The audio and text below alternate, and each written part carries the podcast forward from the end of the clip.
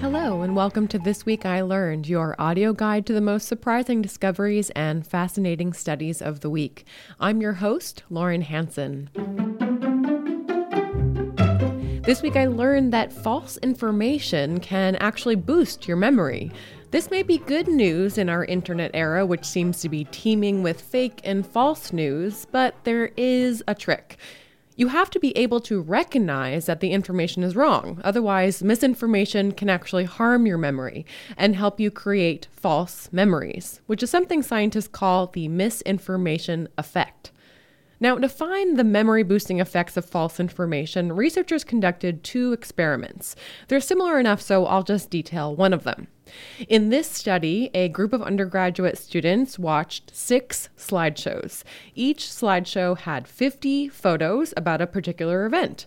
After looking at the slideshows, the participants read descriptions for each slide of the previous slideshows. Some descriptions were consistent with what they saw, some were neutral, and some were inconsistent. So, for example, if the slide showed a thief finding $1 bills in a car, a consistent description of that event would be something like, he saw that the bills were all $1 bills. A neutral description would be a little bit more general but still accurate. An inconsistent description would be something like, he saw that all the bills were 20s. So the participants then had to answer multiple choice questions about the original slideshows they watched, like what kind of bills were in the car. After making the selection, participants then had to report whether they noticed any discrepancies along the way between the original slides and the descriptions. And interestingly, when people reported noting discrepancies, they were more likely to select the correct response in the test whereas those who didn't detect any discrepancies were more likely to remember the event wrong. There's something that scientists call a classic interference theory, and this suggests that change is almost always bad for memory. This is at the root of the misinformation effect. But this study shows that it isn't a hard and fast rule. Change can also be good for memory, but in the right circumstance. If people notice that the misinformation isn't accurate, then they won't create a false memory about that event.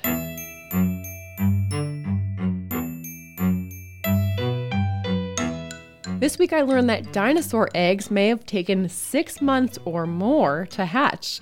This is a very cool discovery that complicates what we know or what we thought about dinosaurs. For one, a lot of recent research has illustrated how similar dinosaurs are to birds, like they had feathers. The evidence has grown so much that experts suggested that it would be more accurate to call dinosaurs non avian dinosaurs and birds avian dinosaurs. But this new revelation, which was published in the Proceedings of the National Academy of Sciences, shows how non avian dinosaurs were also closely related to other living reptiles like crocodiles. Now, the way scientists found how long it took dinosaur eggs to hatch is actually pretty cool. It's a new line of evidence based in embryonic tooth age. Basically, researchers used teeth from rare fossil embryos found in fossilized eggs that were about to hatch. Then they counted the daily growth markers in the teeth. One 70 ish year old embryo from a sheep sized dinosaur called a Protoceratops was found to have an incubation time of at least 83 days, which is about three months. Whereas the embryo of a large duck billed dinosaur called a Hypacrosaurus, which laid eggs the size of soccer balls, would have incubated for at least 171 days, which is nearly six months. And those incubation ranges probably got only longer from there. The larger the dinosaur, the larger the egg, the longer the incubation times. So many eggs could have taken the greater part of a year to hatch. And here's the conundrum such long incubation periods throw into question the understanding that dinosaurs migrated. You couldn't easily migrate if you had to watch over your eggs for a year. Long incubation periods also mean that dinosaurs would have had to be very careful about where they nested, finding landscapes protected from floods, drought, and predators for months. This revelation also means that dinosaurs reproduced incredibly slowly. Scientists point out that none of this would have benefited the dinosaur situation 65 million years ago when a comet came barreling into the planet. In fact, such long incubation periods could have been one contributing factor to the dinosaur's ultimate demise. By the end of the dinosaur's lifetime, birds which started to appear already had shorter gestation times. And what do you know? They're still around.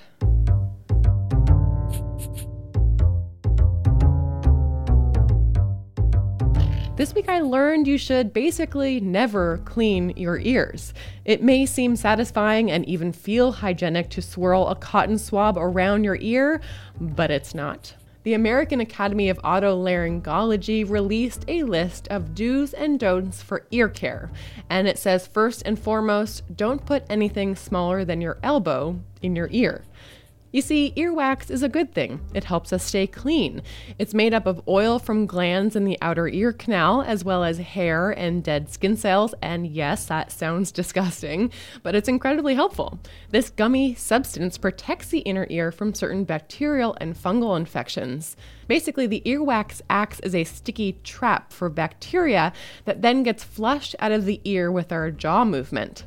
Long ago, when we lived mostly outside, earwax may have actually kept insects from crawling into our ears while we slept. Sticking cotton swabs in our ears can actually be dangerous. Not only do some people go too far and damage their eardrums, but regular cotton swab use can push earwax down further into the ear canal, causing ear infections. And according to Quartz, it's actually an affliction called impacted earwax that affects 12 million adults per year. The fact that so many of us are hooked on cleaning our ears with cotton swabs is a bad habit that can be essentially blamed on the cotton swab makers. Q tips, as you know them today, were introduced to the marketplace in 1923. These early iterations were single sided and made of wood, but basically did the same thing. They were advertised for baby care and soon grew to be an everyday tool. A 1927 advertisement suggested they be used for eyes, nostrils, ears, gums, and more. It's so handy having Q-tips round the house. And in this vintage ad, a mother swabs her newborn's ears and a young child swabs the ears of his dog. Clean their ears, eyes, and paws with gentle Q-tips cotton swabs. It's so handy having Q-tips. In these early decades, it was encouraged to use Q-tips in the ears, as you can probably tell. But around the 1970s, something shifted.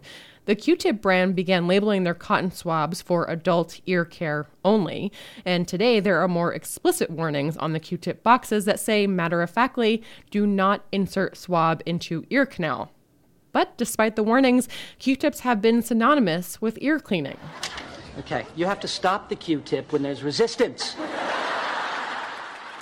Experts say that cleaning your ears is a self perpetuating addiction, kind of akin to scratching an itch. The more you do it, the more you feel it should be done. But I'm telling you, resist the urge. Pushing wax into the ear can not only lead to ear infections, ruptured drums, or damage to the bones in your ear, but also can induce hearing loss. Wax is good. Let your inner ear indulge in it. This week I learned that those dollar dollar bills in your wallet are teeming with bacteria. To put it bluntly, bills and coins are filthy. So filthy that some experts suggest cash is a public health risk. That may seem a bit extreme, but when you know all the pathogens catching a ride on your fiver, you may not scoff. Studies have found disease causing bacteria, including E. coli, and one nasty little bugger known as MRSA that is resistant to antibiotics and causes life threatening blood infections. Banknotes have also been found to have traces of fecal matter, cocaine, heroin, yeast, and fungi. Researchers have also found DNA from various animals, including, weirdly, the white rhino, all on US currency. In one alarming study out of Australia, researchers found about 1,000 microbes on a single US bill. That was more than any found on Australian or New Zealand currency. There are several factors that make American currency such a petri dish for bacteria. For one, American bills are particularly porous. It's made of a blend of cotton and linen, which is more hospitable to bacteria. Canada and Australia, by comparison, use polymer based banknotes, which is more resistant to dirt and bacteria. Also, our currency stays in circulation for a long time. Dollar bills have the shortest lifespan, about two years, but the higher the currency, the longer it stays around, as much as 15 years. And all that human touch only compounds the problem. Bacteria feed off the oils and waxy residue that builds up over time.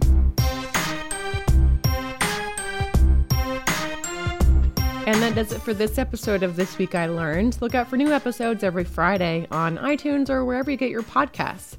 To read more about any of the facts I've mentioned or to check out more of our series, go to theweek.com slash podcasts.